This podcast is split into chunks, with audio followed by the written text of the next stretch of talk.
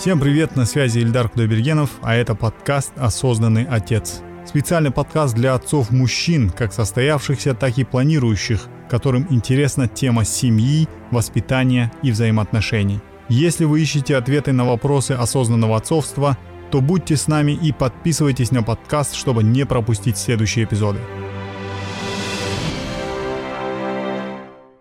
Алихан, привет. Спасибо тебе, что ты согласился прийти к нам на подкаст. Добро пожаловать. Эльдар, приветствую. Благодарю, что пригласили ваш подкаст. С удовольствием принял и с удовольствием отвечу на все ваши вопросы. Отлично. Давай начнем с самых-самых начал. А, расскажи, пожалуйста, сколько у тебя детей, а, сколько им лет?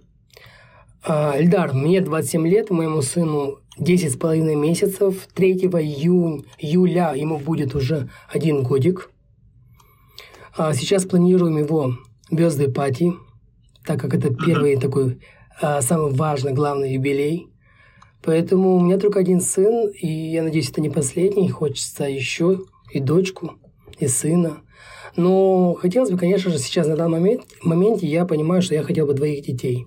То есть это а, то количество детей, которые я смогу обеспечить достойное и хорошее будущее чтобы он ни в чем не нуждался, и все необходимые потребности для конкурентоспособного гражданина у него они были.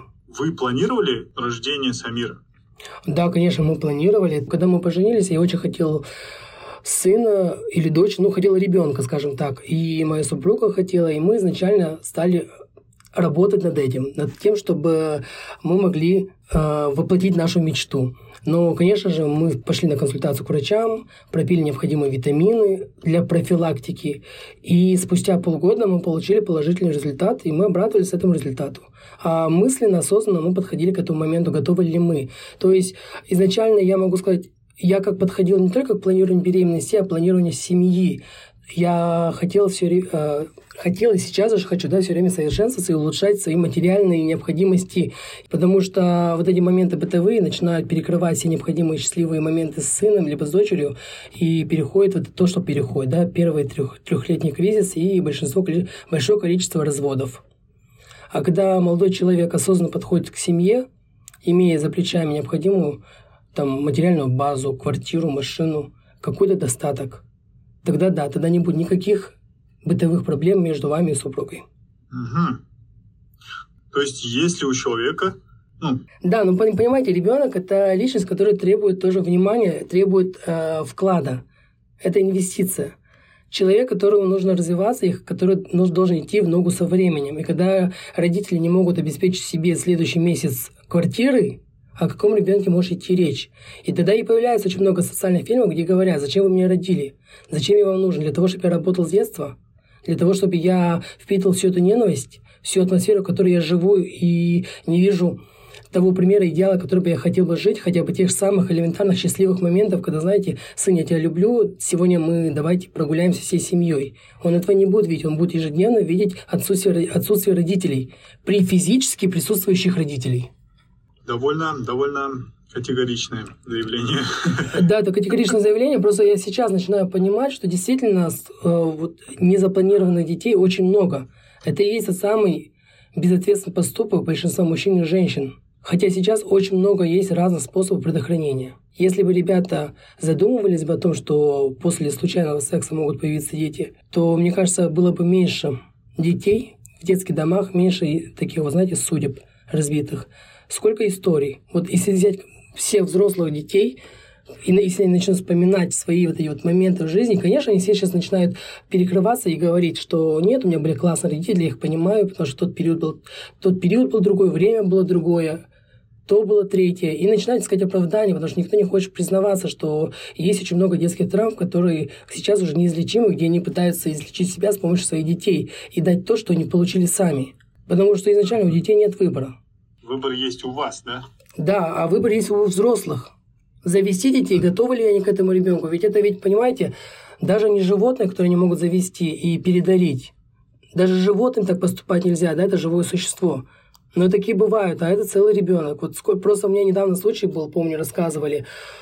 А, семья не могла иметь детей, взяли ребенка из детского дома. Через какое-то время они подумали, что они не могут. И отдали его обратно. Вот как так?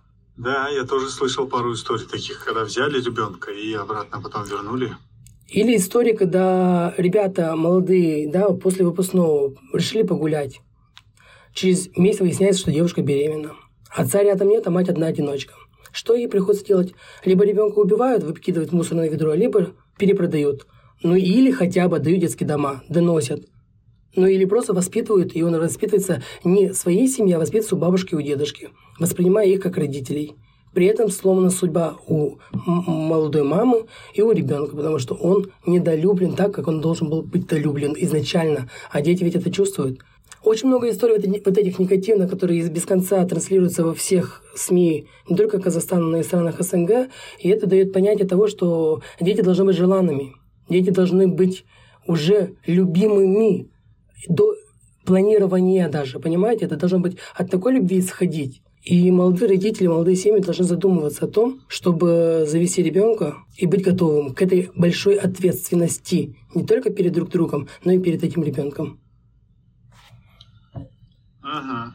Э, ты читал Гарри Поттера? Или фильмы все? Фильмы я смотрел. Кажется, на четвертом фильме там открывается смысл вообще вот этого Гарри Поттера. Как это вот его не смог убить, вот этот Волан-де-Морт, что вообще такое, да? И там выясняется, что Гарри Поттер просто защищен безусловной любовью своих родителей. Да, я помню этот момент и прям ничего его не может взять, потому что он любим, просто прям, просто вот так он любим, все. Не за что-то там, он просто любим своими родителями. И эта безусловная любовь, она защищает э, Поттера от всяких там злых моментов. Я с вами полностью, Ильдар, согласен. И просто даже та же самая статистика, если она верная, да, то, что транслирует и ЮНФПА, и ЮНИСЕФ, 6,6 отцов вовлекаются воспитательную работу своих детей до школьного возраста, до школьного. Хотя все психологи, психотерапевты кричат о том, что нужно вовлекаться с самого рождения, в момент планирования и в момент э, беременности супруги к своему уже ребенку, потому что он все чувствует, он впитывает все ваши шорохи, шумы, голоса. И тем самым первые три года вырабатывается у ребенка самооценка, вырабатываются необходимые лидерские качества в нем, чтобы он в будущем конкурировал с другими детьми. А многие папы говорят, ну стань там чуть постарше, мы будем играть в футбол. Стань чуть постарше, мы пойдем в горы. И ждут этого момента. И я просто призываю всех отцов, молодых отцов, уже сейчас вовлекаться, делиться со своим ребенком своими увлечениями и передавать ту самую любовь своей, там, своего дела уже ему сейчас, потому что вы думаете, он не понимает, а ребенок все понимает, он просто не может вам донести. Почему многие говорят, те, кто изучает английский язык, я как собака, все понимаю, но не говорю. Знаешь, с каждым эпизодом этого подкаста я меняюсь как муж, как отец, как мужчина, потому что, ну, блин, реально меняет. Допустим, там до первого эпизода я вообще не думал про партнерские роды, а сейчас ну, серьезно задумываюсь об этом. Типа, еще курсы присматриваюсь, потому что все отцы, которые у меня были, они участвовали в родах. И это очень сильно сблизило их с женой, и это сблизило отца с ребенком. То есть прям, ну, классные, классные такие бенефиты приносят. Я полностью согласен, у нас тоже были полупартнерские роды. А, ты тоже участвовал? Да, это были полупартнерские, то есть весь момент до начала а, рождения ребенка я был с ней. То есть все вот эти моменты, все муки, схватки, я был рядом до эпидуралки, во время эпидуралки. А, я видел все вот эти счастливые муки и страдания супруги до того, как появился наш малыш. Но, к сожалению, а, нам сделали кесарево, потому что в момент там, схваток и необходимого сантиметра раскрытия у малыша остановилось сердце. И экстренно, получается, сделали кесарево и достали нам здорового, счастливого, такого любимого сына. Тебе сообщили, что будет Кесарева, или ты уже узнал после того, как это уже все закончилось? Нет, конечно, мне сообщили. То есть было как? Э, видите, у моей супруги поставили эпидуралку, и она должна была поспать еще часа 3-4. Потому что у него было не, то, не, не, не такое количество раскрытия, сколько должно быть. Там хотя бы должно быть 8-9 для появления малыша. Там было, по-моему, сантиметров 5, сказали, еще 3 часа где-то нужно. И она уснула. В этот момент у меня была важная встреча с представителями грузинской диаспоры в Алмате, рядом с роддомом. Я думаю, я тогда схожу на встречу. Остались моя мама, осталась ее мама, и я поехал, пока она спит. В момент того, того, когда я подъезжаю на встречу, сажусь в ресторан с ними, мне звонит моя мама и говорит, сыну, у малыша сердце остановилось, сейчас будет типа кисарить. А, все необходимые документы подали, все подписались, и я тут же, конечно, закрываю ноутбук, говорю, извините, встаю и уезжаю. А, приезжаю туда, и в этот момент как раз начали Кесарева, и мне сказали, папа, поздравляю вас сына, ложитесь. И сына сразу положили мне на грудь. О чем ты думал, когда ехал? Чтобы все было хорошо с моей супругой. Чтобы все хорошо было с моим малышом. У меня было очень много разных картинок. Я молил Богом. Я не религиозно, но я верующий, и вера у меня внутри себя. Я просто просил, чтобы все обошлось, чтобы то ожидание, которое мы так ждали малыша, чтобы она реализовалась, чтобы мы встретились, чтобы мы его поддержали, обняли, поцеловали, чтобы мы его растили. И вот все эти моменты были в голове, и была просто одна просьба у Всевышнего, чтобы он даровал нам эту возможность, даровал крепкое здоровье нашему малышу. И это были такие моменты, знаете, такое ощущение, что я ехал так быстро, э, в момент, когда ремонт по улицам идут в Алмате, как обычно летом, я просто весь перепотел, хотя кондиционер работал на всю. Такое ощущение, что я ехал в парилке. Просто, ну, я не представляю, что ты там, как ты себя чувствовал, о чем думал, потому что сейчас вот мы ждем ребенка, и когда а, ну, бывают же всякие моменты, да, Абсолютно, с позом, да. я прям прям очень сильно переживаю и за жену, и за ребенка, прям. Это какая-то непередаваемая штука такая, поэтому я вот я извиняюсь, что я тебе вот так вот э, как-то вопросами мы вернулись в вот этот момент, и тебе Нет, э, видите, этот момент а, сейчас уже нет, это момент жизни, который мы будем вспоминать, о котором мы будем говорить, о котором мы будем а, предупреждать. И я рад, что даже и был этот момент. То есть мы пережили через много, это означает о том, что наш сын уже изначально победитель, то, что он не сдался, то, что он тоже от большой любви старался увидеть своих родителей, поэтому это, это очень классно. Все, что не случается, все к лучшему, я с этим полностью согласен. Вот у тебя родился сын. Как это изменило твое отношение к жизни? Я не могу сказать, что это прям кардинально изменило меня. На самом деле, я изначально был осознанно готов к становлению роли мужа, становлению роли отца. Я каким был, таким я остался. Что во мне изменилось? Только то, что я начал разбираться в детских подкузников. Потому что многие говорят памперс, а памперс – это бренд. А, начал разбираться в детских кормах, при корме.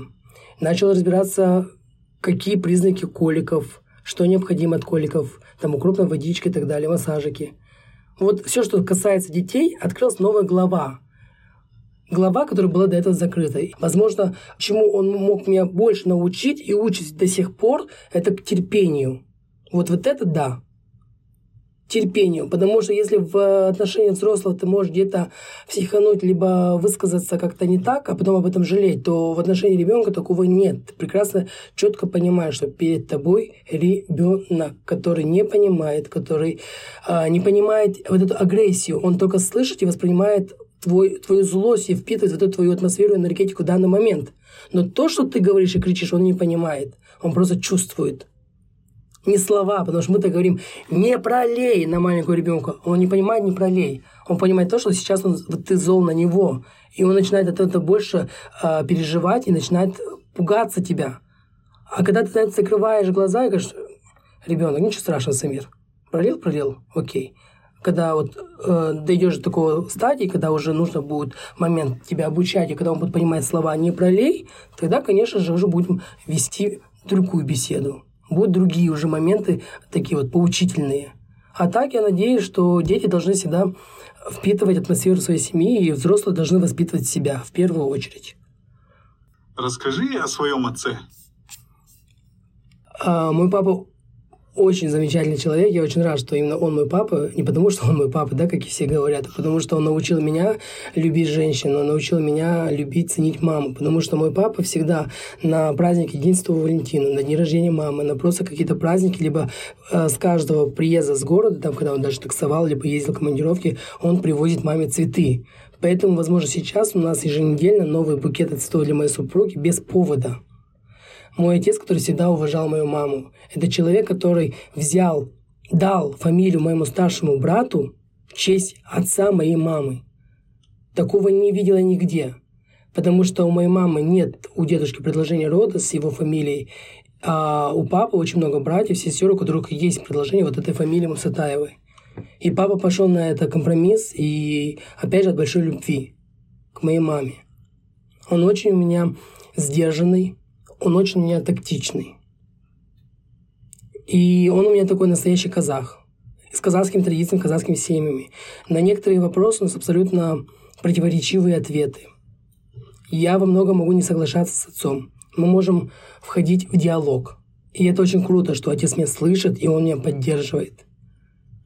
И даже какие бы, какими бы я увеличением бы не занимался бы, папа с мамой меня всегда в этом поддерживали. Другие, если говорят, а что твой сын в футбол не играет, а мой сын ходит на курс актерского. Ему это нравится, пусть занимается то, чем ему нравится. Ему нравится выступать в дебатах, пусть выступать в дебатах. Не хочет идти в карате, пусть не идет. Он пытался меня в карате, он понял, что мне это не нравится особо. Дзюдо, кикишинг, там другие виды спорта. Я сказал, нет. Мне больше нравится на данный момент творчество. Я, если спорт, я любил только играть в волейбол. И папа никогда насильственно, либо еще как-то не заставлял меня. И папа никогда не боялся какой-то домашней бытовой работы. Если мама у меня на работе, то папа всегда приготовит ужин, пропылесосит. Либо мы все вместе, да, брат пылесосит, я вытираю пыль, папа готовит обед. Меня прям очень сильно заинтересовала история с фамилией, связанная вот с отцом. Что там произошло? Отец дал фамилию жены одному из детей или как? Да, мы, у нас в семье двое. Мой старший брат и я. И вот у моего старшего брата фамилия Жизбаев. Жизбаев звали папу моей мамы. И чтобы вот имя и эта родовая линия продолжалась, папа разрешил маме дать фамилию своего отца. Угу. А у мамы с папой одинаковые фамилии? Конечно. А у, у тебя мамы... с женой? У нас тоже одна фамилия. Как вы к этому пришли? К а, чему? Ну, к тому, чтобы сделать фамилию единой. Знаете, это, это, это такой был интересный момент. У меня первое время был какой-то определенный бзык. Я хотел фамилию единую. Потому что, я говорю, семья всегда должна быть на одной фамилии, чтобы не говорить... А то у меня очень много знакомых, у которых три разных фамилии. У ребенка одна, в честь дедушки, у мужа с женой совсем другие. Я говорю, какая-то разная ячейка общества, но не одна. И я это как бы говорил, говорил, говорил, и моя супруга была вначале против. Она говорит, блин, ну столько документов, да, магистратура, бакалавриат, там другие курсы, все на моей фамилии родной. И на какой-то момент нашей встречи я, в принципе, осознал, сказал, Эльдан, точно, я не хочу, чтобы ты меняла фамилию, это слишком много заморок. Я не хочу, чтобы ты выбирала мою фамилию только потому, что я этого хочу. Если ты сама захочешь действительно, то ты поменяешь. Я к этому действительно пришел в какой-то момент и сказал, все, можешь не менять. И все, мы договорились на этом. Мои родители были поддерживали эту идею, они сказали, конечно, если не хочет Ильдана менять, то, конечно, пусть не меняет. Никакое давления со стороны никого не было. И тут момент, когда мы пришли подавать э, в СОН заявление на брак, у нее спрашивают, а оставляете вы свою фамилию? И она говорит, нет. Вы бы видели мое лицо, весь сон ржал. Я говорю, как нет? Ты же хотел свою фамилию, оставляй свою фамилию.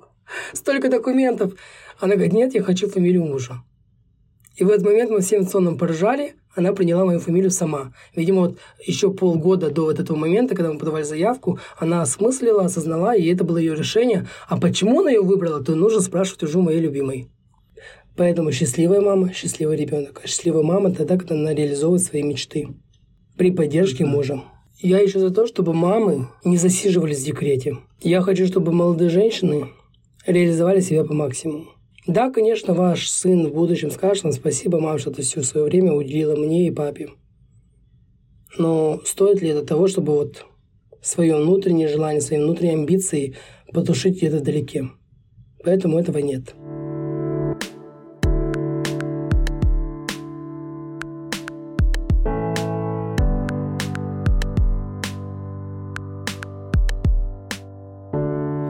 Вот вы считаетесь молодой семьей, да? Да.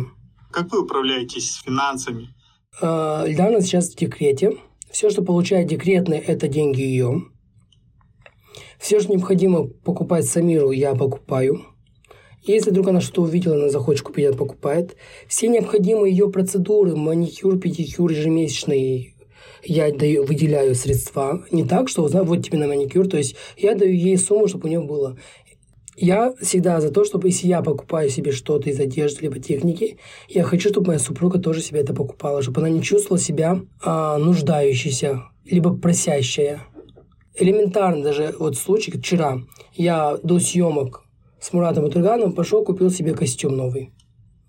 И я такую же сумму денег дал Эльдане, чтобы она себе что-то купила. Что хочет? Йога, другие какие-то развлечения. Все это, получается, я выделяю. И я прошу многих мужчин не доводить до того, чтобы жена приходила и говорит, нам не нужно то. Жена может дать список только то, что тебе купить продукты домой, оплатить там какие-то коммунальные услуги. А вот на ее личные расходы старайтесь выделять ей определенную сумму, чтобы она понимала, что это ее средства, это ее деньги, и она может потратить туда, куда захочет сама, не спрашивая у вас. А как узнать, что эта сумма нормальная или ее... Ну, вы же, из... как, как вы, же из... вы же понимаете, вы же живете с ней, вы ежедневно понимаете, на что она может тратить. Да? Там маникюр, вы знаете, сколько стоит, педикюр, сколько стоит. Вы понимаете, например, а, элементарно она решила с подругой встретиться. Вот это отдельное средство, то есть это вне в эту сумму не входит. Вот она говорит, я встречаюсь с подругой. То ты уже четко должен понимать, что минимум 10 тысяч, максимум там, 20 тысяч ты можешь ей дать, чтобы она с подругами посидела и хотела есть то, что хотела есть либо ты четко понимаешь, что на необходимые вещества ей хватит ее личных денег, не считая других затрат, да, там йога и так далее, 50 тысяч тенге. То есть ежемесячно 50 тысяч вы ей даете. Все, она тратит их на себя. Там маникюры, стрижки, педикюры, покупки, там лаки, млаки, все, что нужно ей. А уже продукты, другие развлечения, есть йога для беременных, йога для ребенка, массажики, это вы уже отдельно выделяете.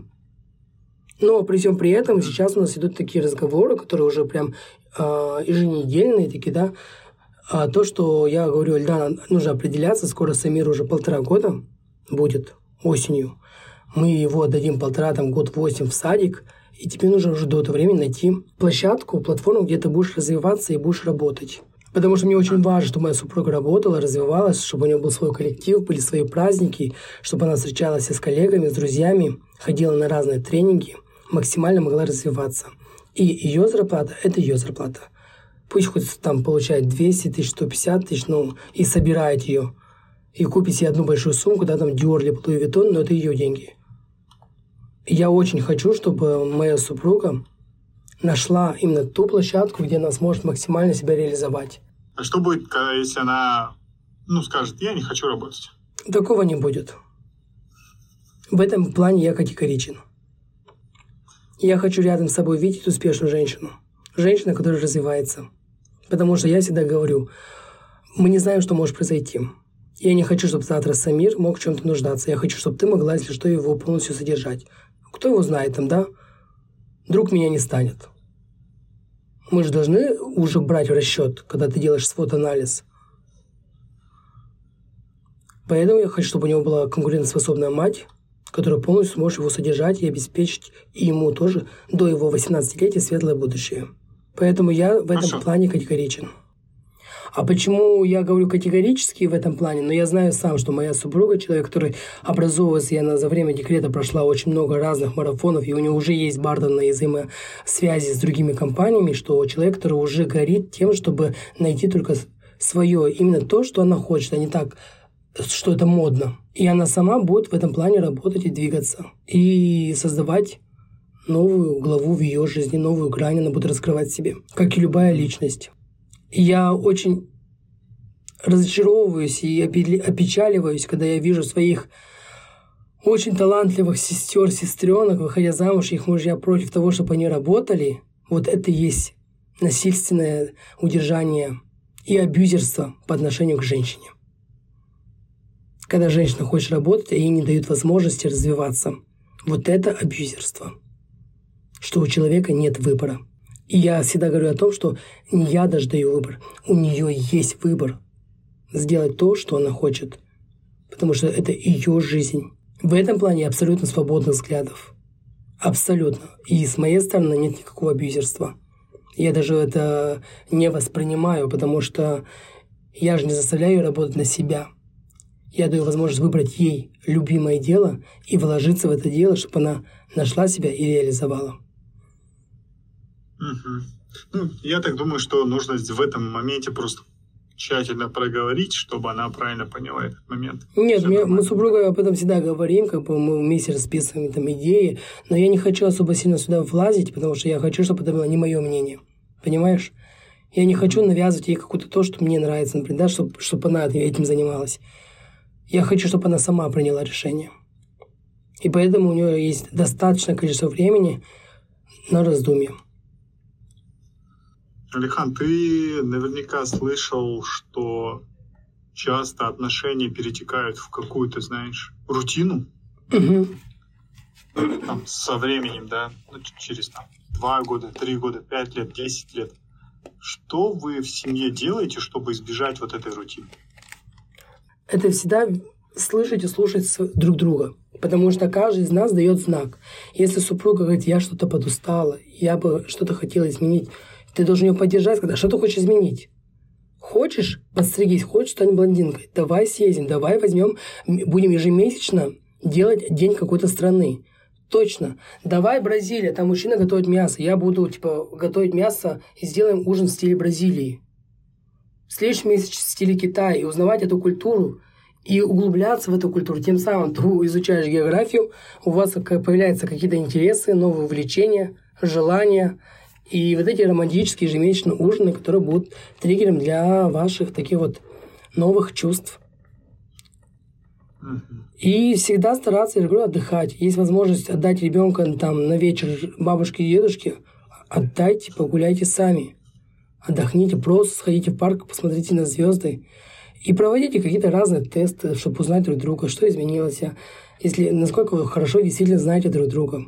Делайте какие-то челленджи найдите общую идею, сделайте там каждую пятницу семейным днем, либо введите какие-то традиции. Вот меня жена научила традиции, вот она любит Рождество, и вот она каждое Рождество хотела, чтобы мы отмечали и делали друг другу подарки.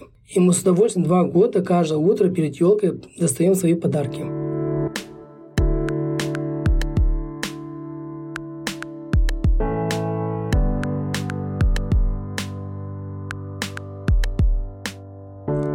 стало просто очень модным во время карантина и до карантина, и сколько разных сводки новостей появилась информация о домашнем насилии, как зачастую, конечно, страдают женщины, наши хрупкие женщины, которые получают от своих мужей.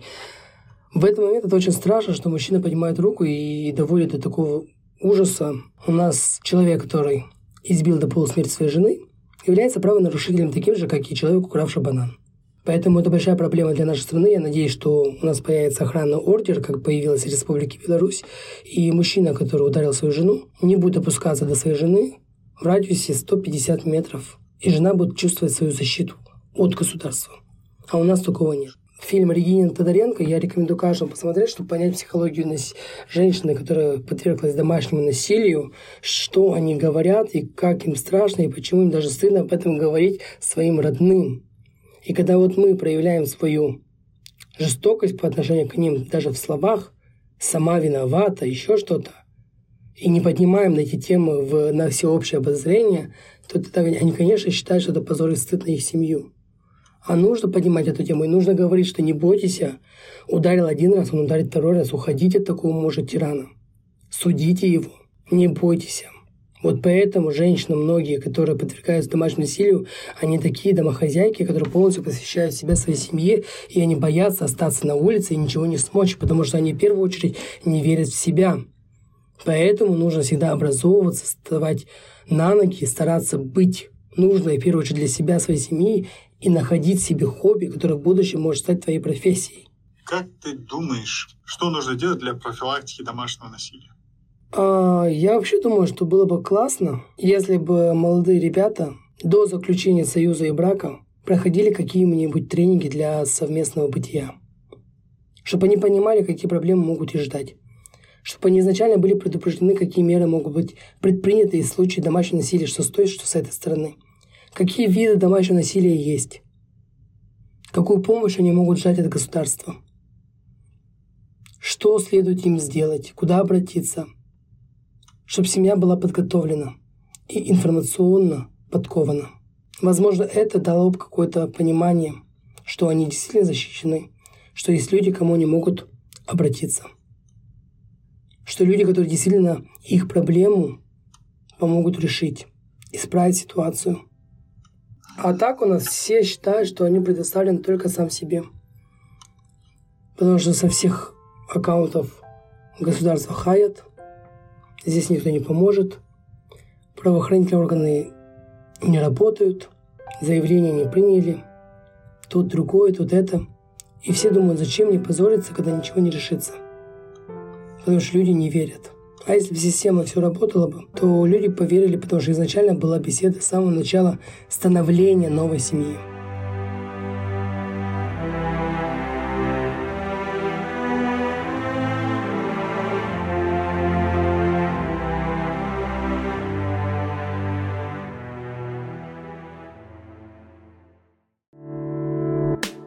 Подкаст «Осознанный отец» создан по инициативе Национальной комиссии по делам женщин и семейно-демографической политики при президенте Республики Казахстан и при технической поддержке Фонда ООН в области народонаселения.